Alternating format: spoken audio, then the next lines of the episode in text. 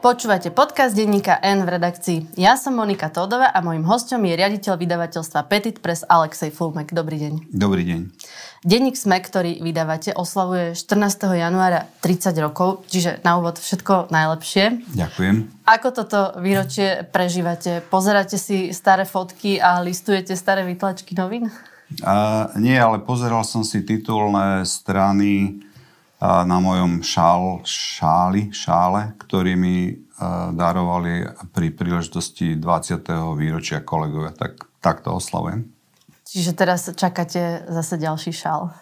Čakám buď šál, alebo nejaké špeciálne vydanie, ktoré zobrazí titulky. Ja stále rozmýšľam o tom, že keby sme začali vydávať len titulky z minulých rokov, takže môže by to mohla byť celkom dobrá zárobková činnosť. Je už dnes denník sme inštitúcia? Vydavateľstvo je inštitúcia, však sa tu udržalo 30 rokov, takže tým pádom asi áno. Ale neviem, čo máte na mysli pod pojmom inštitúcia, ako v zmysle, že či konkuruje nejakým štátnym inštitúciám, alebo... Či už je to vážený subjekt, ktorý... To asi áno. Znamená niečo dôležité hey, hey, to asi áno. To asi... Tak ako krajine si myslím, že denník sme pomáha 30, 30 rokov. Aspoň teda sa to domnievajú všetci ľudia, ktorí tam pracovali a zrejme sa to domnievate aj vy, ktorí ste pracovali sme a teraz pracujete akože v denníku N, čiže to je taká, také novinárske presvedčenie a teda moje tiež, že teda krajine pomáhame. To výročie sa prelína vlastne s výročím vzniku Slovenskej republiky. Ako ten vznik Slovenskej republiky ovplyvnil vznik denníka SME? Tak jednoznačne ovplyvnil, lebo my sme teda pracovali v denníku Smena, čo asi teda už nie je až také známe, ale povedzme tesne potom to bolo známe všetkým a zo z denníka Smena nás vyhodili. Čiže denník Smena sa postavil vlastne proti rozpadu federácie, bol kritický k Mečiarovi, pretože predpokladal, nie ani, nepodporovali sme vlastne akože vznik Slovenskej republiky, pretože sme tušili, že to nebude úplne demokratický štát a že tá republika vzniká e, bez mandátu, ktorý by dalo obyvateľstvo na rozpad v referende. E, pričom teda keby naplňala ambície niektorých akože nacionalistických politikov, hoci teda Vladimír Mečiar na začiatku svojej kariéry nacionalistom nebol, ale keďže bol pragmatikom a videl, že je to vlna, na ktorej sa dá zviesť, tak e, sa teda nacionalistom stal. A preto sme vlastne akože kriticky pristupovali vlastne k celému tomu rozdeleniu, čo vlastne vyústilo potom do toho, že nás de facto akože prvý pracovný deň v roku 93 vyhodili. Ja som bol vtedy zástupca šéf-redaktora Karola Ježíka, čiže Karol Ježík bol šéf-redaktor, Jozef Weiss bol riaditeľ denníka, čiže vyhodili vlastne akože kompletné vedenie. Neurobili to však profesionálne dobre, lebo na obchodnom registri nemalo nové predstavenstvo, ktoré nás prišlo vyhodiť zápis do obchodného registra Takže tým pádom sme udržali noviny nejakých 5 dní a potom o nejaké 2 týždne sme začali vydávať e, denník SME. Ešte nám platformu poskytol vtedy Jozef Bielik v Novom čase, riaditeľ Nového času. Myslím že Zuzana Račková bola vtedy šéf-redaktorka, ktorá potom neskôr u nás robila. Takže nám dali priestor, aby sme preklenuli ako keby to obdobie, kedy sme nemali kde písať. No a 14. januára vyšiel, vyšla smena na nedelu, tá sme na nedelu a 15 denník SME, teraz myslím si, že to bol, bolo piatkové vydanie, ak sa nemýlim. Čiže SME na piatok to bolo, myslím si. Po tých 30 rokoch pozeráte sa už na, tú, na ten vznik Slovenskej republiky alebo na tú existenciu Slovenskej republiky nejak inak, že zvykli ste si? Tak ja som... Alebo stále smutíte za tým Československom? nesmutím, nesmutím ani za Československom, nesmutím ani za Slovenskom. Ja myslím, že tie nacionalistické tendencie by vlastne boli také silné, že by sa to rozpadlo tak či tak, respektíve by bolo obrovské napätie v spoločnosti, tak ako samozrejme je aj dnes stále, proste jednoducho, že neustále sa hľadá v tejto spoločnosti nejaký nepriateľ, práve z dôvodu toho, že politici, málo ktorí politici schopní kreovať ako pozitívny a vizionársky obsah svojej politiky, tak ho nahrádzajú tým, že mm, proste vytvárajú fiktívnych nepriateľov. Takže toto bola pomerne ako jednoduchá vec, e, byť nepriateľom voči Čechom, byť nepriateľom voči Maďarom. To znamená, e, z tohoto pohľadu je správne, že Slovenská republika vznikla, pretože to napätie by bolo neúnosné, asi by to k tomu tak či tak e, smerovalo. V tom čase som bol veľmi výrazne proti, lebo to bol vlastne ekonomický nezmysel, aj by som povedal, že kultúrno-spoločenský nezmysel to rozdelenie. A, ale z dnešného pohľadu si myslím, že asi je to v poriadku, že to takto dopadlo. Denník Svet teda vznikol ako odpor voči tomu, že tie noviny chcel ovládnuť Mečiar a ten opozičný postoj sa vynie vlastne históriou tých novín. Myslíte si, alebo cítite sa tak, že ste celý život v opozícii? No, tak treba tam zase rozdeliť vlastne ako moje pohľady a redakčné, veď e, tie nie sú ako vždy úplne totožné. Ja sa, ja sa necítim ako vždy v opozícii, cítim sa v opozícii voči ľuďom, ktorí si myslím, že ohrozujú akože zdravie tej spoločnosti a, a redakcia si myslím, že vlastne, akože nepovedal by som, že opozičná, že je kritická vlastne ku každej vláde, ktorá nastúpi, ale je to v celku akože prirodzené nastavenie nielen teda našich médií, akoby našich, by som povedal, slobodných médií, ale aj západných médií. To znamená, tá, tak ten kritický postoj k vládám je proste ako prirodzenou súčasťou k novinárskej práce. Nehovoriac sa dá o tom, že samozrejme okrem politiky médiá pokrývajú množstvo iných tém, čiže preto napríklad som bol prekvapený, keď v prieskumoch vyšlo, že nás číta nejakých 25% voličov Smeru. To znamená, že pri prvom prieskume som si myslel, že to je nejaký fatálny omyl, keď to potvrdzovali ďalšie a ďalšie prieskumy, a, tak som vlastne pochopil, že naozaj tí ľudia akože môžu čítať alebo Šport. presne tak vyberať si noviny kvôli absolútne nejakým iným témam. Takže z tohoto pohľadu hovorím teda o tej politickej časti redakcie a to si myslím, že je v poriadku. Ona aj má byť kritická, aj keď ja často hovorím, že novinári robia veľa chýb, respektíve častokrát akože vykresľujú taký ako keby nereálny svet, to znamená čistých ľudí. A povedzme ako keby takých nepragmatických, hoci tá politika samozrejme tak ako obchod je veľmi pragmatický, ale na druhej strane vždy hovorím, že je to lepšie ako keby médiá neboli slobodné, pretože neustále akoby slobodné médiá upozorňujú alebo kričia vtedy, keď tá spoločnosť sa vyvíja nejakým nesprávnym smerom, aj keď ten hlas môže vyzerať ako minoritný v nejakej, v nejakej fáze, je veľmi dôležité, aby, aby zaznela, aby sa ho spoločnosť e, chytila a aby povedzme akože rástol. Dajú sa tým, dá sa tým zabrániť akože veľkým tragédiám, veľkým tragédiám spoločenským alebo aj ľudským. Ale cítite sa tak, že ste vlastne celý, ten, celý tých 30 rokov akýmsi menšinovým hlasom? To neviem, ja, moja filozofia životná je taká, že sa snažím o nekonfliktný uh, priebeh. To znamená, počúvam obidve strany a nesnažím sa, myslím si, že akoby, myslím si, že konflikt, keď sa vlastne ako ľudia odstrelujú na osy akože do extrémnych polôch, e, vyvoláva ako nesmierne napätie spoločnosti a môže priviesť akože k rôznym tragédiám. A napríklad, ako sme videli, akože nedávno vraždu, vraždu v teplárni, proste jednoducho, jednoducho, že to vyvoláva, jednoducho, že je potrebné akoby komunikovať. To znamená, že aj, aj s časťami spoločnosti, ktoré povedzme teda ako keby tá liberálna, intelektuálna časť spoločnosti považuje za by som povedal, ako že, nehodné pozornosti alebo na, za odsúdenia hodné, je potrebné uh, aj s touto časťou spoločnosti komunikovať, aby vlastne akože nevznikali nejaké extrémne poli. To znamená, že mm, ja som sa snažil teda neustále komunikovať s politikmi a nemám žiadne kontakty, proste ako ani som nemal, teda respektíve možno Chvíľku sme mali z SDK v tom 98., keď e, vlastne porazili Mečiara a my sme sa tešili, ale potom nastalo vlastne to obdobie, kde vlastne sa ten vzťah e, znormálnil, to znamená, ako sa dostal do tej akože kritickej polohy aj voči Mikulášovi Zurindovi, teda za Milana Šimečku. To znamená, že, že keď sa pýtate na politikov, tak tam ten môj vzťah alebo respektíve politike, tak tam som sa necítil ako, že by som, že by som sa cítil ako, ako menšinový človek. Skôr som uh, redakciu vždy nábadal, aby sa snažila pozerať na veci a na ten vývoj aj očami uh, politikov. Mimochodom si myslím, že tá uzavretosť akože redakcií, kde pokiaľ niekto z novinárov odíde do politiky, tak ako cez sme prešlo strašne veľa ľudí a dnes robia rôzne veci od podnikateľov po poslancov, po poslancov presne tak a po, po primátorov. Tak si myslím, že, že by bolo fajn, keby sa akože do tých redakcií akože naspäť mohli vrácať títo ľudia, pretože prichádzajú s absolútne inou skúsenosťou, než majú novinári, ale redakcii sú oči tomuto veľmi obozretné a nemajú, nemajú to radi, vlastne ako keby vás diskvalifikuje, keď idete robiť nejaké iné povolanie, čomu tiež sa dá rozumieť, že prečo, prečo to tak je. A hoci teda povedzme, že bežné obyvateľstvo to, to v podstate aj nezaujíma, je to proste taká akože vnútroredakčná téma.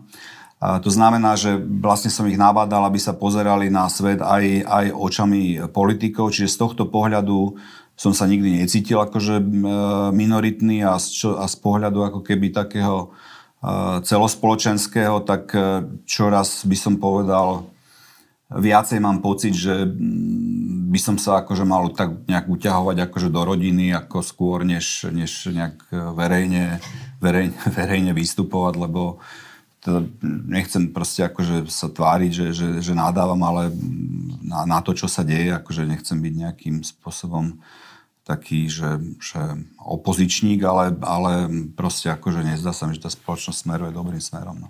Že s vekom pesim, ste stále viac pesimistickí? Asi tak, ako Milan Šimečka, keď mi hovoril, že civilizácia ide vlastne absolútne nesprávnym smerom a ja som hovoril, že nie že trh všetko vyrieši, lebo tí šikovní ľudia nakoniec proste akože potiahnu tú spoločnosť dopredu, tak Už sa to pomaly, pomaly, pomaly proste akože sa dochádza, do, prichádzam k jeho, k jeho časti barikády. Vy ste polovičný Rus. Ako veľmi vás e, šokovalo napadnutie Ukrajiny Ruskom? No absolútne ma to šokovalo. Teda najmä, najmä rozsah tej operácie ma šokoval, lebo v živote mi nezišlo na um, že, mm, že vlastne ruské vedenie sa pokusí obsadiť e, celú Ukrajinu. Nie, nie, že by som tomu akože rozumela a, a fandil, to znamená, že mm, akože neberte to tak, ale akože nie, že chápal by som, proste ako racionálne bolo akože snažiť sa teda takto, začnem tým, že Rusi vlastne akože celý čas po rozpade Sovietskeho zväzu majú pocit e, krivdy a majú pocit, že ten rozpad Sovietskeho zväzu vznikol pod vplyvom vonkajších okolností. To znamená, že nebol to vlastne vnútorný proces, tak ako my máme pocit, že sa rozpadol do Československo, ale nehovoríme, že to urobili mocnosti. Proste urobili to dve politické reprezentácie.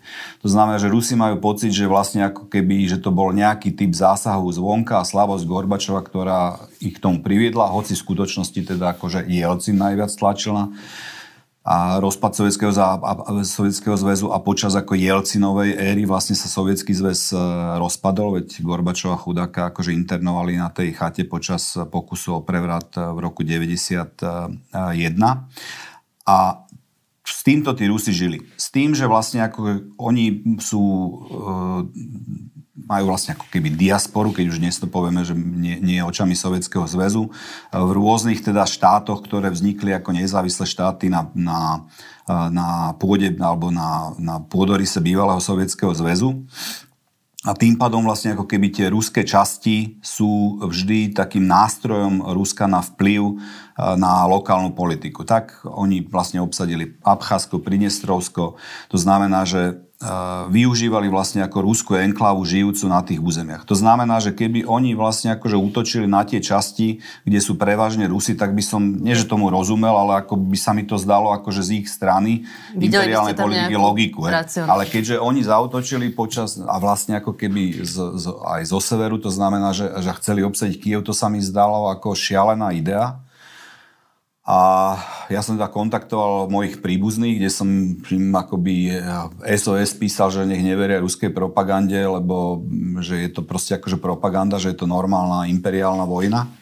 Na čo oni odpovedali veľmi zdržanlivo a neviem teraz, že či teda pod vplyvom tej ruskej propagandy alebo pod vplyvom strachu, ale každopádne je to pre ten štát je to naprosta tragédia, to, to čo sa proste udialo tým, že sa ten západný svet, a nielen západný svet, a celý civilizovaný svet zjednotil v tom odpore a podpore Ukrajiny, tak to podľa mňa bude mať pre Rusko fatálne následky. Teraz bude vlastne rok e, výročia mm. vo februári a vy ste, keď sa to stalo, vy ste napísali taký text väčší aj, aj o sebe a o Rusku. Vy ste tam popisovali, že ako vám mama hovorila, že Putin urobil dobre, lebo Ukrajinci zabíjali našich ľudí, bombardovali Hej. Rusov a, a naozaj ste sa snažili aj tým príbuzným to písať, ale ako keby to bolo zbytočné. No pozor, teraz A nejak sa to po roku, po roku sa to nejak po roku vyvinulo? sa to zmenilo, pretože máme vypli ruské televízie, No. čímž je vlastne prinútené pozerať ukrajinskú televíziu, keďže teda ona vysiela aj v ruštine. A, na, a, a čo ma úplne fascinovalo, lebo to vypnutie ruských televízií uh, mi na jednej strane uh, prinieslo také akože odľahčenie, lebo ja som trpel to, ale to nie len, že teraz som trpel tou propagandou, lebo tým, že teda viem výborne po rusky, ja to sledujem eh, dlhé roky, akože tú ruskú televíziu, keď chodím k máme a tá propaganda tá je akože kontinuálna. A mama žije v Bratislave. Hej, v Bratislave. To vymývanie vlastne akože mozgov je vlastne akože kontinuálne a, a vlastne tá výroba toho konfliktu akože so západnou civilizáciou a s Američanmi, to vlastne trvá akože 10, 10 rokov minimálne. A vlastne preto som tak si myslel, že vlastne ako ne, ne, nebol som si istý, či je to správny krok, akože vypnutie televízia tú propagandu, hoci teda hovorím, že potom si oddychnete, alebo keď ju nemusíte počúvať, tak eh, tak eh, proste sa vám žije ľahšie. Čiže pochybovali ste o tom kvôli tomu, že, Že to, je také nenovinárske. hej, presne, Mhm. presne tak, že ľudia by si mali nakoniec akože vyberať, vyberať, presne tak, vyberať sami a to znamená, že teda Mhm. Je, to, je to vlastne akože štátny zásah, hej, alebo teda zásah viacerých štátov, alebo teraz ani na hoteloch nikde neuvidíte ruskú televíziu na západe. A to znamená, že, že najskôr som o tom pochyboval, ale potom pri zmene toho postavu akože mojej mamy, keď som videl, že vlastne naozaj tá propaganda, akože keď ju vypnete, Že naozaj tak to proste, funguje? Že, že naozaj to funguje a že ona teda začala hovoriť, že ten Putin teda, že nie je v poriadku a že oni im nič neurobili a že vlastne akože na nich e, útočia proste akože neoprávnene tak to je taký akože fascinujúci poznatok, že asi teda potom som si povedal, že asi to bol správny krok, akože vypnúť, vypnúť tú ruskú propagandu. Lenže alebo akože v Rusku sa vypnúť nedá, lebo všetky tie štátne médiá sú... A tam nejde o to ani, že sú v rukách akože oligarchov príbuzných a príbuzných akože Putinovi, lebo on vytvoril tú oligarchickú štruktúru, lebo na rozdiel proste od, eh, nechcem povedať, že iných krajín, ale povedzme toho vývoja, ktorý, ktorý bol v rôznych eh, postkomunistických krajinách, tak kde silnila mafia, tak v Rusku takisto silnila mafia a vlastne on tú mafiu akože zlikvidoval. To znamená, že on vytvoril vlastne akože štruktúru, ktorú majú pod kontrolou, čiže tým pádom tí ľudia mali pocit, že on robí poriadok. To znamená, že tá popularita akože jeho je naozaj prirodzená. Myslím si, že teraz začne klesať, lebo naozaj tí chlapci tam na tej Ukrajine zomierajú a nevedia prečo. A s tými príbuznými ste v kontakte? Nie, teraz, teraz som nie, nie, s nimi v kontakte. Že či aj oni nejak Nie, menia? nie, nie, to, nie, nie. Keď neviete. ako náhle tie, boli tie reakcie také akože rezervované, lebo to sú moji bratranci, sesternice, respektíve ich deti. A, teda, lebo mama mala akože jedného súrodenca a potom sme ešte chodili akože k jej, k jej, k jej sesternici, takže, takže, a, takže nie som s ním v kontakte, lebo jednoducho akože tá, tie reakcie, ne, neviem, asi by im to spôsobilo problémy komunikovať, myslím si. Tak ale potom vlastne je dobré, že to ten štát vypol. Myslím si, že áno. Teraz si myslím, že to je, že to je správna cesta. Že Len tak, aby nevypli nás potom, že niekto si povie, že... keď, sa, keď sa dostanú k moci. Uh, Čiže takto sa dá bojovať s propagandou uh, v rodine. Ako noviny sa o to snažíme, ale teda v spoločnosti. A podľa tých prieskumov, ktoré ukazujú, koľko Slovákov podporuje Putina, nie som si istá, či sa nám to vlastne darí. Myslíte si, že robíme všetko správne?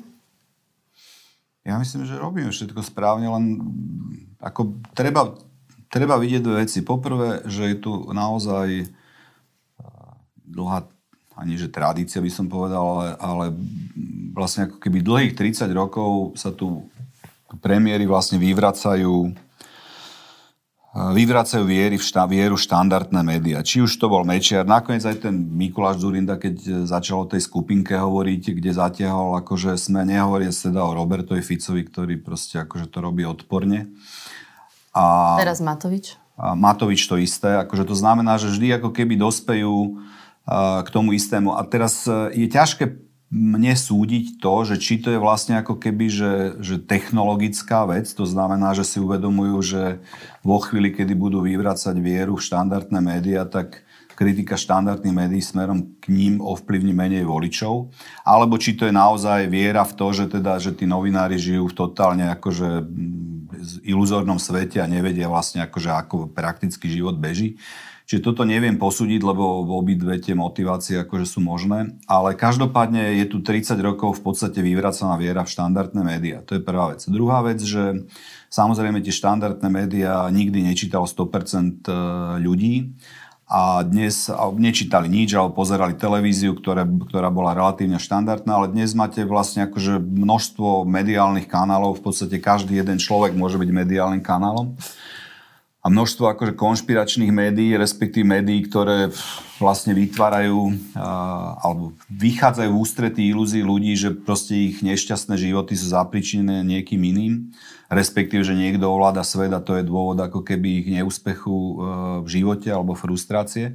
A tam je hlboká viera v to, že proste tie médiá hovoria ako keby pravdu a nakoniec tá konšpirácia je vždy atraktívnejšia, lebo ako keby spája veci, ktoré bežný človek si nespojí a že je to taká akože asociatívna metóda, ktorá a vlastne ako domino, že teda chytia sa dve dvojky a potom príde peťka a v zásade akože vytvoríte reťazec, ktorý síce akože nie je pravdivý, ale vyzerá pravdivo. Čiže no, ja myslím, že toto je vlastne akože ten hlavný dôvod, prečo aj a vlastne ako keby ľudia veria tomu, že, alebo teda u nás veria, alebo väčšina ľudí, alebo veľa ľudí verí v to, že je to vlastne akože vojna, ktorá je vyprovokovaná západom voči Rusku a že Rusko sa len bráni, lebo to je akože podstata, podstata tej odpovede akože na podporu Putina, čo je holý nezmysel samozrejme, lebo je to čistá agresívna vojna o územie, to je, to je celé. A posielate peniaze ukrajinskej armáde? Nie, neposielam. Poslal som ukrajinským médiám peniaze. Akože na začiatku sme poslali ukrajinským médiám peniaze, potom sme utvorili uh, ten uh, taký akože mini portál, uh, ktorý myslím si, že dodnes funguje pre ukrajinských novinárov, ale neposielam ukrajinskej armáde peniaze. Kedy ste boli naposledy v Rusku? V 2022. Prvom, druhom. V lete 21, hej, v lete 21. Teraz, 20, teraz je rok 23, 22 zautočili. V lete 21, hej. Čo to bol? Jún 21. Na futbale som bol. Na futbale som hej. Slováci hrali v Petrohrade. Myslíte, že Polskom sa tam ešte Švedskom. niekedy pozriete a chceli by ste Nie, to? myslím si, že sa tam už nepozriem. A bude vám to chýbať? Áno, bude mi to chýbať. Ale myslím, že sa tam už nepozriem, lebo... lebo... Čo, čo vám bude chýbať? Vy ste popísali v tom texte, ako vaša manželka Denisa bola zhrozená, keď ste ju tam no, prvýkrát zobrali nikdy, a povedala, že tam nikdy nevkročí. No je to moje detstvo proste jednoducho, ako ja som tam trávil prázdniny. Hmm, neviem to povedať. Proste tak, ako niekto má rád slovenskú dedinu, lebo jeho rodičia boli zo slovenskej dediny, tak toto bolo veľké mesto, lebo Nižný Novgorod je 1,5 miliónové mesto a chýba vám ten jazyk, chýbajú, chýbajú vám tí ľudia, ale napriek tomu teda to, čo som popísal v tom článku, lebo ja naozaj napíšem článok len raz za čas, hoci teda pôvodne som novinár, tak vlastne som len chcel popísať, že akým spôsobom uh, pri tých návštevách som videl, že, že, že tá krajina smeruje akože zlým smerom proste. Jednoducho, že to je že to je niečo, čo sa nevyvíja proste akože zdravo a správne, lebo ja dlho som mal dokonca pocit, že ja mám takú takú akože nejakú citlivosť alebo intuíciu na to, že kam sa tá spoločnosť vlastne akože vyvíja. Takže som ma už pustilo našťastie teda, ako keby taký ten mesianistický pocit, že viem, čo sa bude diať, ale jednoducho, jednoducho mm, cítil som, že tá krajina sa vyvíja zle a chcel som vlastne akože popísať to, že akým spôsobom som to videl ja, ako to vznikalo v takých akože obrazoch a mm, plus to, podľa mňa toto vyústilo vlastne do toho útoku. Je to, nejako by som to povedal, je to strašne spotrebná spoločnosť. Proste jednoducho ako keby v Rusku je dobré žiť, pokiaľ ste akože patríte k tej akože bohatej vrstve, ktorú vlastne zase vytvoril Putin a jednotné Rusko. Žije sa vám veľmi dobre užívate si proste plody, plody západu, ale ako je to veľmi akože muskulínna spoločnosť, ktorá vlastne je akože extrémne silová. Táto silovosť tá, tá, tá, tá spotreba, tá, to, to, nie, to, to neuveriteľné akože hromadenie, akože chuť hromadiť ten majetok po tom, čo vlastne akože tam tí ľudia boli 70 rokov chudobní, to vlastne z tej spoločnosti urobilo proste strašne, strašne agresívny útvar. Keby ste sa ešte mali vrátiť k tej intuícii, tak e, čo vlastne bude s tým Ruskom a kedy tá vojna skončí?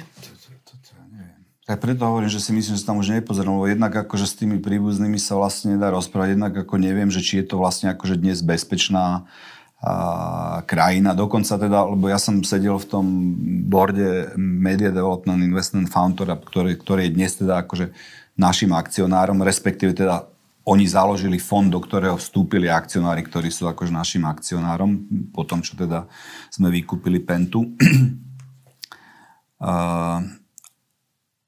a vlastne vo chvíli, kedy ich vyhlásili za, teda generálny prokurátor Ruska ich vyhlásil za protištátnu organizáciu, protiústavnú organizáciu, museli ukončiť činnosť v Rusku a všetkým členom bordu odporúčali necestovať do Ruska, tak ja som tam minimálne trikrát akože potom ako bol.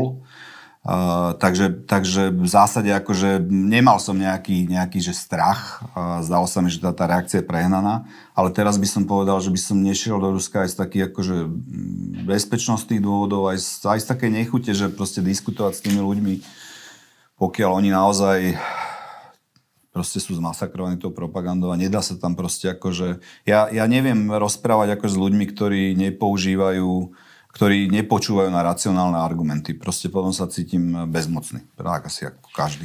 Ešte som si zapísala jednu vetu z toho vášho textu, že ako malý chlapec som si predstavoval, ako hrdinsky zomieram v druhej svetovej vojne, keď vlastným telom zastavujem gulky fašistov, smerujúce väčšinou na nejaké dievča, ktoré sa mi práve vtedy aj, páčilo. Aj, aj. A práve po začiatku vojny sme sa pýtali, hlavne teda politikov, či sú pripravení zomierať za vlast. Mm. Je, Dobrá otázka. Je takáto m, mm, príprava na hrdinské zomieranie niečo výnimočné? Takto, akože keď sa vrátime, odpoviem na to, ale keď sa vrátime, preto ja neverím veľmi prieskumom, keď som teraz bol nedávno na paneurópskej univerzite a pani Radičová uh, so mnou bola v paneli, respektíve ho moderovala a ja som hovoril, že neverím prieskumom a ona ako sociolog teda sa veľmi výrazne voči tomu vyhranila. Lebo aj na Ukrajine, pokiaľ by ste akože podľa mňa robili prieskum niekde pred 2014, keď bežala v plnom prúde hybridná vojna, tak asi v tých prieskumoch by vychádzala tá afinita k Rusku akože oveľa väčšia, ako to, keď došlo k tomu útoku, teraz najmä vo februári, lebo predtým proste operovali na pomerne akoby e, rusky osídlených územiach. A v zásade akože tí ľudia naozaj, e, alebo to obyvateľstvo proste naozaj sa rozhodlo proste akože bojovať za svoju vlast a to si myslím, že nakoniec utvoril ten ukrajinský národ, lebo podľa mňa už dnes ani ukrajinskí Rusi proste nie sú proruskí a viacej ako sa cítia ako Ukrajinci. Práve kvôli tomu, tomu, tomu strašnému a šialenému nápadu proste ako keby obsadiť že celú Ukrajinu. Čiže keď sa vrátim k tej situácii, pokiaľ by došlo k niečomu takému akoby na Slovensku, tak jednak okrem Slovenského národného povstania neveľmi sme my bojovali, čiže je otázka, že či by k niečomu takému došlo, ale dobre, dnes sme akože súčasťou NATO, čiže asi áno. Tak si myslím, že proste akože tie postoje v tej vojne sa formujú a radikalizujú veľmi rýchlo, to znamená, že veľmi rýchlo sa spustí akože v hlave mechanizmus, ktorý hovorí o tom, že buď, buď e, odídete, buď akože zmiznete z tej krajiny, pretože jednoducho chcete chrániť svoju rodinu, seba, alebo proste normálne začnete bojovať. To znamená, že sa zmierite s tým, že môžete ukončiť svoj život smrťou vo vojne. To znamená, a tam je ťažké povedať, akože kto ako by sa rozhodol, lebo teoreticky o tom hovoriť je proste jedna vec a potom tie praktické, ako keby reálne a kroky sú iná vec. Tak ako... Ja u nás sa k tomu ani nejak veľmi nevychováva, možno na rozdiel Hej. z toho, že akom v svete ste vyrastali. Ja rozumiem, len to je otázka, že či sa k tomu, akože jednak, že... Dá? Či, nie, nie, že či sa má k tomu vychovať, či vlastne akože máte tie deti stresovať akože tým, že vlastne ako keby, že lebo potom vytvárate v podstate niečo ako národnú hrdosť u tých ľudí, čo vlastne nie som si istý, že či e, nie je jedným z príčin akože ozbrojených konfliktov. To znamená, nechcem teraz povedať, že sa majú potrieť akože národy, ale proste civilizácia by mala chápať, že obýva planétu, ktorá sa volá Zem a jednoducho, že jej ďalšou úlohou s veľkou pravdepodobnosťou bude osidlovať vesmír. To znamená, že tie akoby tie... Už ste to tu zabalili. Tu hrdosť, tu hrdosť, už som zavol, už letím, už letím do vesmíru. Tu, tu akože tá národná hrdosť je v podstate akože taký smiešný prežitok, lebo jednoducho vy môžete komunikovať s kýmkoľvek, aj so Švedom, aj s Angličanom, byť s ním priateľ, byť s ním v manželstve, alebo byť s ním, to je jedno, akože v partnerskom vzťahu.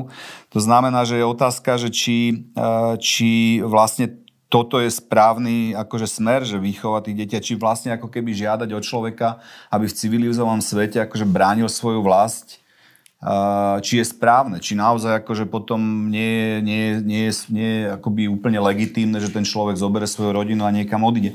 Hoci samozrejme akože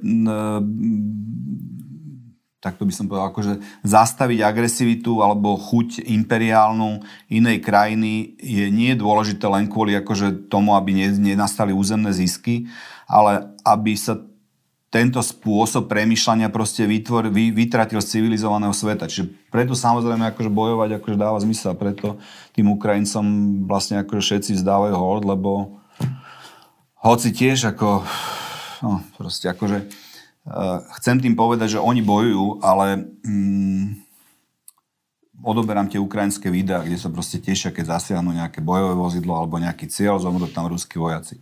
Teraz uh, videl som to v tých vojnách. Proste jednoducho tá vojna vás učí zabíjať. Vy, keď zabíjate, to isté, čo sa asi deje akože Američanom proste s tými rôznymi syndromami, keď sa vracajú z vojny proste ako keby začnete byť na tom do istej miery závislí. To znamená, že je to, je to vzrušenie, ktoré vlastne vám civilný život akože nejakým spôsobom nevie náhradiť.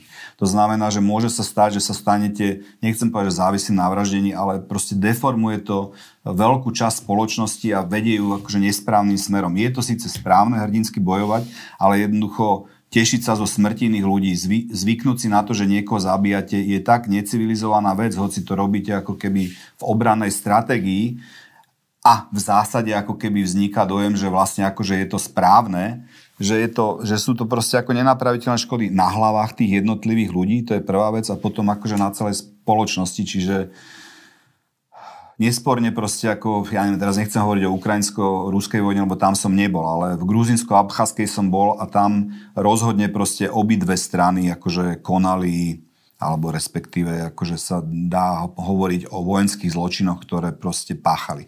Ja som aj vtedy napísal v reportáži, že v tej vojne je ťažké prikloniť sa na jednu stranu. Ako vy viete, ako tá vojna vznikla, vy viete proste ako keby, kto je, kto je iniciátorom toho, kto vlastne akože zapričinil, kto zautočil prvý, ale potom už v tej samotnej vojne je zúčastnených tak strašné rôzne množstvo rôznych ľudí na jednej aj na druhej strane, že tie zverstva sa konajú proste akože na obidvoch stranách a vy si vlastne akože neviete, neviete vybrať. Ale teraz tým nerelativizujem to, čo sa deje eh, na, na rusko-ukrajinskom fronte, lebo je, je, je správne, že sa Ukrajina bráni, je správne, že ju podporujeme, je to hrdinské, ale hovorím, že to bude mať eh, má to ťažký dopad na, na tie spoločnosti, no, na tie spoločenstva. Ten istý týždeň, ako bude eh, výročie toho začiatku tej vojny bude aj 5. výročie vraždy Jana Kuciaka. Mali ste vtedy strach, že v akej krajine to žijeme? No, istotne, lebo jednoducho akože ani za Mečiara si nikto nedovolil zavražiť novinára a vo chvíli, kedy došlo k vražde novinára, bolo jasné, že tá krajina mm, proste smerovala znovu akože dlhé roky k niečomu zlému. A to, že Robert Fico mm, ani verbálne neprebral, na rozdiel teda od Mareka Maďariča, ministra kultúry, ani verbálne neprebral zodpovednosť za to, je podľa mňa jeho extrémne akože e, neštátnické gesto a nepochopenie tej situácie, alebo nechce nepochopenia tej situácie. Hej, tá spoločnosť proste vo chvíli, kedy zabijete novinára, tej spoločnosti nie je niečo v poriadku. Nie, nie, nie, nie, nie, nie je to dobré. Vy ste poznali osobne Kočnera? Nie, to bol jeden z ľudí, ktorým ako tak, ako som hovoril, že nemám rád konflikty a nerad sa vyhraňujem, nechcem teda hovoriť o našich šéf-redaktoroch, kto ako sa vyhraňoval voči komu, ako ťažko sa mi stretával. Ja vlastne akože som pripravený stretnúť sa v podstate akože s každým človekom, ale niekoľko ľudí bolo takých, eh, s ktorými, eh, s ktorými by som sa nestretol a prekvapovalo ma, že niektorí ľudí sa, ľudia sa s nimi stretávali a eh, Kočner bol jeden z nich. Kočner bol jeden z nich. Po tej vražde začalo vyšetrovanie tých e, množstva skutkov a osob, ktoré by sme si ani nevedeli predstaviť. Doteraz to vlastne trvá, ešte stále tie procesy bežia. Prekvapil vás ten rozsah? Aj to, ako to vlastne ide? Asi áno, prekvapil ma asi ten rozsah. Hoci teda bolo zrejme, že že Smer buduje ako keby veľmi, veľmi podobnú podobné spoločenstvo, ako budovali Rusi. To znamená, že ide, ide vlastne ako keby o, o vytvárenie akože silnej majetnej vrstvy, aj, ktorá je charakterizovaná akože významnou spotrebou. To znamená, ako by stačilo by mapovať akože majetky tých ľudí, len to je proste samozrejme akože bulvárna vec. Čiže povedzme, že, že ten rozsah ma prekvapil, ale ešte viac ma prekvapuje, že, že akým spôsobom sa ten smer alebo tí čelní predstavitelia vyhraňujú voči kajúcnikom, pričom však to boli ich nominanti. Proste to boli ľudia, ktorí boli ich blízki spolupracovníci, čiže je proste akože absurdné dnes na nich plúvať, keď vlastne akože to boli ľudia, ktorých oni si vyberali Imreceho, však to bol... To sú ich ľudia. Šéf, finančnej policie pre Boha, veď to akože nemohlo byť bez, bez Ficovho vedomia, akože takáto nominácia, čiže, čiže je prekvapujúce vlastne akože to, že že proste jednoducho, že oni sú schopní komunikovať tak nelogické obsahy a že nejaká časť obyvateľstva tie nelogické obsahy reálne absorbuje, lebo jednoducho toto je veľmi akože jednoduchý argument, ktorý je pomerne jasný, proste, že to sú vaši ľudia, veď ako prečo by si tí ľudia akože vymýšľali, proste jednoducho boli pristihnutí pri nejakých kriminálnych deliktoch a a teraz ako keby opisujú a hovoria, hovoria o nich, nič iné nemôže byť, čak ako, veď nejako inak sa ten zločin nedá odhaliť, lebo jednoducho keby on je vnútri. Každý vie, že pácha trestnú činnosť. Proste ako nie je to tak, že, že vy neviete, že proste ako, že, nie, keď dostanete 50 tisíc zrazu, že, že proste jednoducho, že však to je fajn, veď to je čo, provízia si poviete, alebo čo, že každý človek v štátnej službe, ktorý dostane väčší obnos, akože chápe, že, že je to kriminálny čin. Že je to úplatok že je to úplatok, hej. A prekvapila ten rozsah akože v čom? Že, že aký, kto všetko sa dostal pred ten no, súd? Naj, tam najmä si myslím, že hej, hej, hej, tak akože jednak však áno, však s pánom Brelom som sa stretol akože nejakých dvakrát. Že on nebol človek, s ktorým by ste sa vtedy... Nie, nie, vtedy ja, si, ja som sa, akože on bol taký akože kultivovaný, kultivovaný človek. Riešili sme vtedy tie, čo sme písali vlastne o tých odpuskoch e, za vzduch o emisiách, takže vlastne on nejakú platbu prijal a potom, potom ju vrátil, čiže toto mi vysvetloval akože asi dvakrát a potom raz som sa s ním stretol, e, keď kúpili pravdu, že som mu vysvetloval, že teda to není dobrý krok. Takže, takže akože tak, lebo nám ju tak, a to je jedno, proste akože vyfúkli nám ju tesne predtým, než sme ju mali kúpiť my kvôli nášmu nemeckému akcionárovi, ktorý proste akože sa mu zdala stále tá cena vysoká.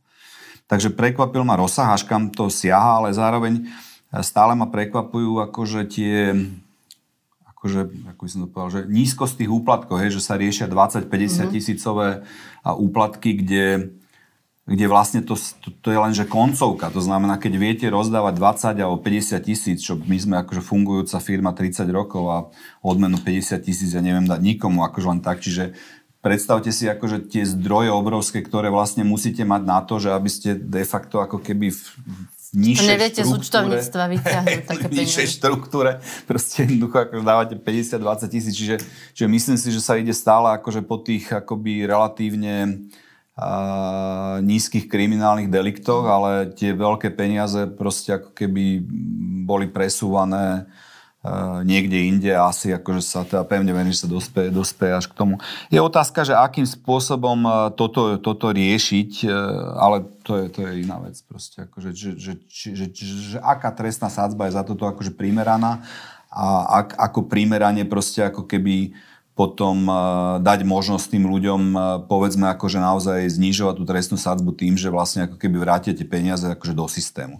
Ale to nechcem proste akože veľmi o tomto teoretizovať, lebo lebo asi teda to teraz akože aj beží akože v diskusiách medzi politikmi a samozrejme ako keby nabáda to na myšlienku, že teda tá korupcia je potom beztrestná, to znamená, že, že to nie je v poriadku, ale zase na druhej strane sú to ekonomické delikty. Na druhej strane zase tie ekonomické delikty, akože ktoré, ktoré sa vlastne akože šírili ako, ako vlny, akože v tom, v tom v tej, v tej, na tej vodnej ploche akože tej, tej, tej, tej bývalej vlády proste doviedli ľudí až k rozhodnutiu uh, zavraždiť uh, Jana Kuciaka, novinára. Proste jednoducho, čiže ono je otázka, že kde potom tie kriminálne ekonomické delikty akože prerastajú do násilných trestných činov.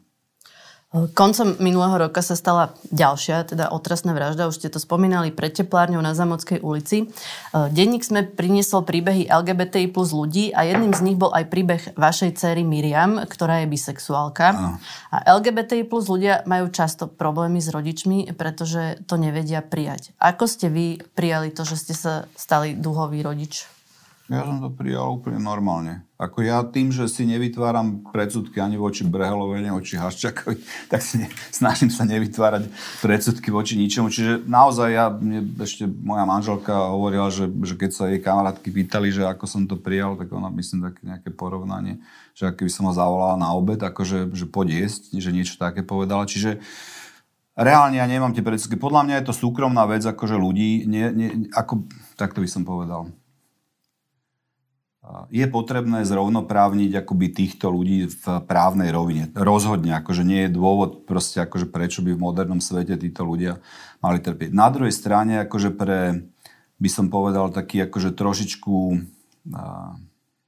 nechcem nikoho uražať, ale tak pre konzervatívnejšiu časť spoločnosti sa toto stala téma, lebo ako keby to zjednocuje tých ľudí. Zjednocuje to tých ľudí aj na základe akože strachu rodičov o svoje deti, pretože asi akože naozaj tí rodičia majú problém s tým prijať akože inako svojich detí. A zase akože ne, ne, ja nečudujem sa im, rovnako to viem pochopiť. Aj. To znamená, že nejaká pani proste akože s manželom čakajú vnúkov, hoci teda mimochodom som povedal aj cere, že v zásade dnes je to riešiteľné, ako keby... Ako, ako Stále trváte na tom, že vnúčata musia byť, hej? že vnúčata musia byť, presne, keby náhodou. takže, takže ako nie je to, že úplne nepochopiteľné vlastne, ako keby, že, že zrazu akože príde do toho mm, správa, ktorá vlastne ako keby túto predstavu nejak akože deštruje, čiže to je prvá vec. A druhá vec, že E, že ľudia strašne podliehajú tlaku okolia. Akože to, je, to je tlak okolia je proste akože taký ten, ten, ten malomestský svet je vlastne akože veľkým motivátorom rôznych nesprávnych e, rozhodnutí a postojov ľudí. A tým pádom neodsudzujem to, že keď tí rodičia ako keby to zle znášajú. Zároveň teda akože tie deti trpia, potom to chcú tajiť, čiže proste roky prechádzajú a oni začnú klamať. Keď začnete v živote klamať, ste neslobodní. Keď ste neslobodní, tak e, máte úzkostné záchvaty, proste máte zdravotné problémy. To znamená, že žiť slobodný život, kde vlastne akože hovoríte pravdu, čo je teda akože mo- moja domena, keď manželka mi hovorí, že, že nehovoril tej Monike všetko, že proste akože kontroluj sa. Proste, Dostali ste pokyny. Ne, hej, hej, že kontroluj sa, ty aj tak všetko vždy povieš. Takže, takže podľa mňa človek akože má byť slobodný. Čo zase napríklad, keď prejdem k politikom, chýba politikom, lebo jednoducho politici neustále akože nekomunikujú autentické obsahy a to je katastrofa. A potom vlastne kopírujú nejaké svoje vzory ako ten kamenický zo smeru, veď preba to je hrozné, veď akože to je, to je proste akože katastrofa ten človek, to je, je, je proste... uznávam, ale ešte keď zostanem Dobre, pri tejto pardon, téme, vy si preč, pamätáte nejaké diskusie v novinách na túto tému napríklad začiatkom 90 rokov, že smerujem k tomu, či aj sme ako novinári nezanedbali LGBT plus ľudí alebo tému a vlastne tá spoločnosť o tom stále nič nevie, alebo nevie dosť úprimne, veľa takto akože určite Karol Ježík by, by nebol akoby nebol homofóbny 100%, čiže, čiže keby tá téma vznikla, tak ju 100% pod, podporíme, ale nepamätám si, že či to bola v 90 rokoch a, dominantná téma, lebo pamätám si teda, že mafianizácia spoločnosti, mafia, ktorá, ale reálna mafia, ktorá vraždila.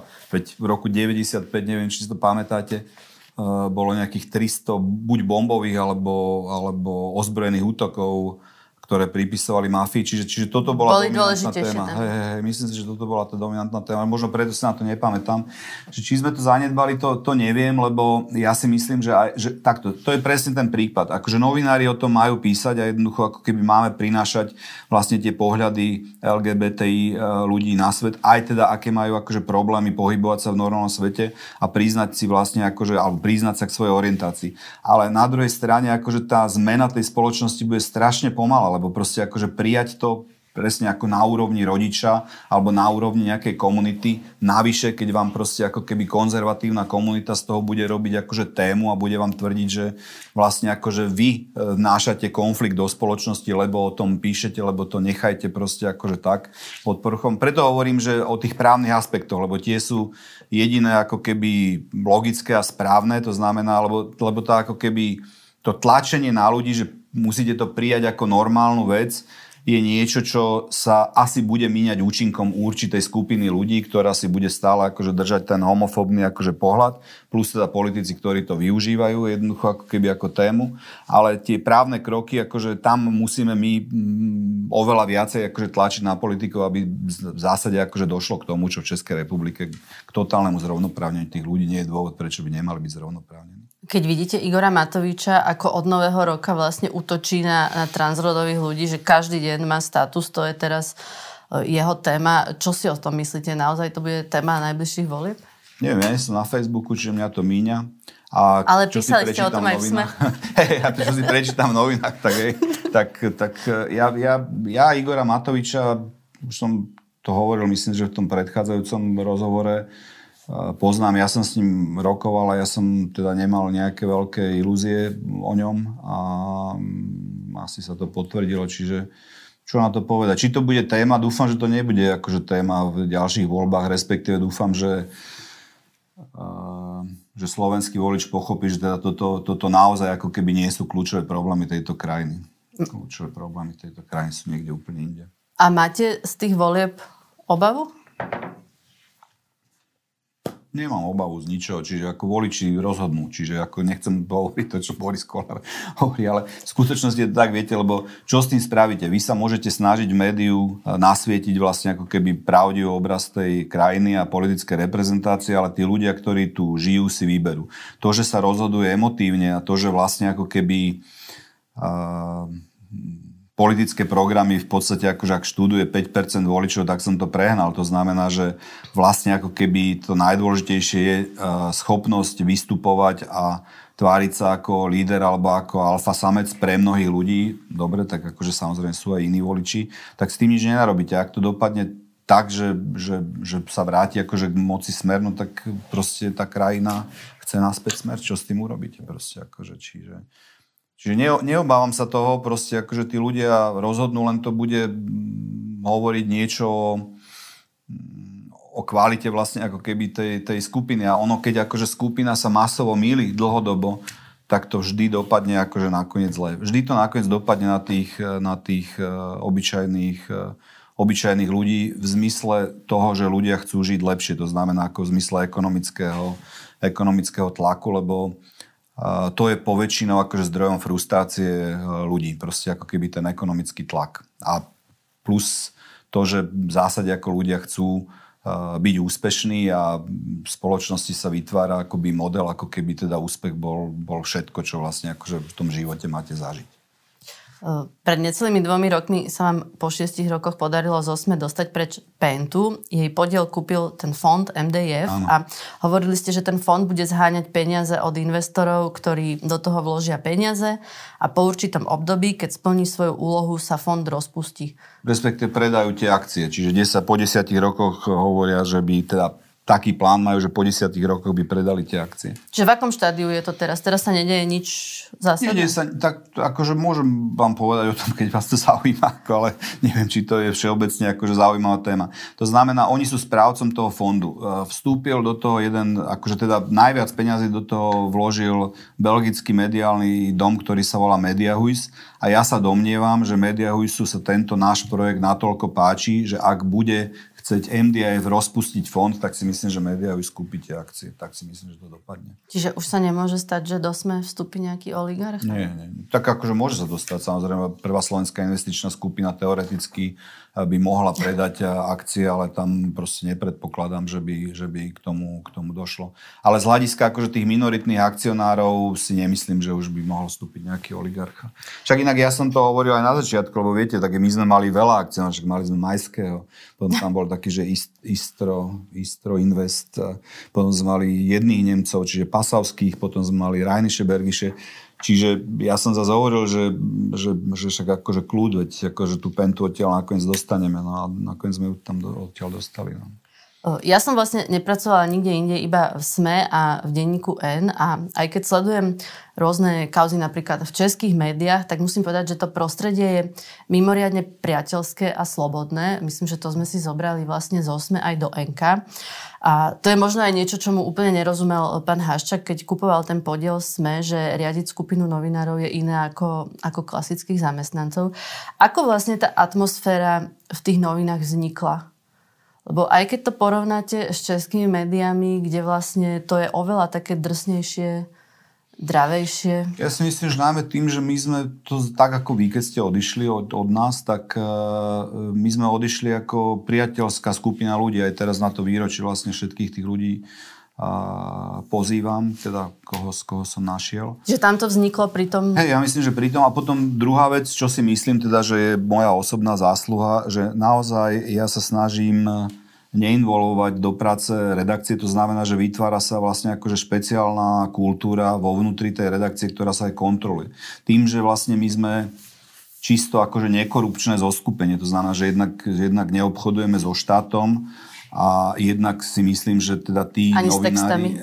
ani s textami, tí novinári, ktorí vlastne mali túto tendenciu, tak, tak proste boli vypudení tou samotnou redakciou. Čiže ja si myslím, že to postavené akože na veľmi čestnom základe, čo je, čo je prvá vec, akože veľmi dôležitá, či od manažmentu po celú redakciu, čo je proste rovnaké, rovnaké u vás. A druhá vec, že proste ja im nezasajem do práce. Ja naozaj od, od Milana Šimečku, teda od nástupu Milana Šimečku komunikujem len so šéf-redaktorom a zástupcami šéf-redaktora. A tým pádom aj musím povedať, že vlastne ako keby tak akoby, že, že dobrovoľne strácam vplyv na tých, na tých novinárov alebo na, tých, na, na, na, na, na obsah, akože, ktorý, ktorý prinášame, čo môže potom vyústiť do toho, že nie je všetko, ako keby sa mi môže páčiť v zmysle akoby filozofickom. No, proste nechcem hovoriť o jednotlivých témach, ale to je jedno. No, tak to si pamätám, ja si vás vždy pamätám ako niekoho, za kým chodili tí ľudia, o ktorých sa písalo sa stiažovať a hey, ste hey, to akože vybavovali. Hey, to sa ešte stále deje? Chodia. No tak stiažujú sa mi ľudia, tak samozrejme. Akože.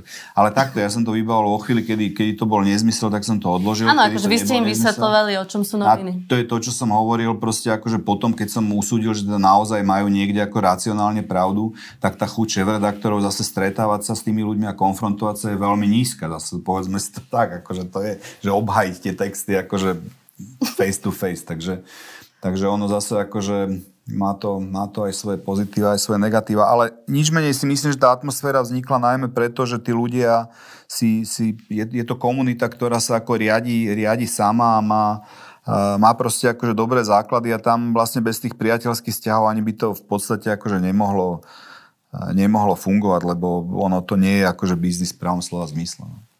Keď ste mali 25. výročie, tiež ste robili oslavu a aj teraz budete mať veľkú oslavu v SND. A vtedy vám prišli blahoželať úradujúci prezident Andrej Kiska a pri vašom stole sedel minister kultúry Marek Maďarič, mm. Bela Bugár a Lucia Žitňanská. Mm. Podľa fotiek. Mm, teraz kto bude s politikou sedieť pri vašom to stole? Neviem. neviem, kto príde.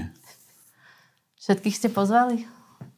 Tak ja fakt neviem, koho sme pozvali. Ja viem, že Beata pozývala prezidentku, to viem, a ja som pozýval ľudí, ktorí sa myhli v redakcii, čiže Ondreja Dostala som pozval akože s politikou, a potom som pozval Ríša Rybnička, lebo teda on bol náš redaktor.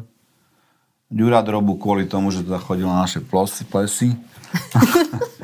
A, a neviem, musím sa pozrieť. Akože, no Mikuláša Zurindu a Ivana Mikloša, ale Ivan Mikloš je náš autor a Mikuláš Zurinda je proste ako... Tam máte proste ten sentiment. Slabosť, he, he, he, že si myslím, že to bola napriek všetkým teda kauzám, že to bola najlepšia vláda, ktorú sme a mali. No. Program oslavy teda aký? Nič, no, tak budem, bude pár príhovorov a potom zahra Korben Dallas. Že náš, Amel, náš riaditeľ vydavateľstva. riaditeľ vydavateľstva zahra. Tak to... A neviem, potom bude nejaký catering. Tak e, ja, ja v zásade akože m, mm, takto, ja som dosť váhal, že tú oslavu vôbec robiť, lebo lebo alebo neviem, neviem, že či teda akože nie, nie že či je správne oslovať, ale čo ja viem, neviem, neviem. Ako, ako náhle stárnem, tak sa mi, tak, ako stárnem, tak sa mi zdá čoraz menej veci akože zmysluplných a nie je to, že vec pesimizmu, ale proste ako miniete na to peniaze pomerne dosť veľa a proste je otázka, že dobre, máte 30 rokov, no a čo, tak akože v pohode. Zostarli ste tam akože v tej redakcii. Teda nie vy, tak vy ešte zostarnete, ako ja. Tak, eh, tak som tak váhal, nakoniec som to zamenil za Vianočný večierok, takže som si povedal, že bude Vianočný večierok alebo 30. výročie musí byť, tak je 30. výročie.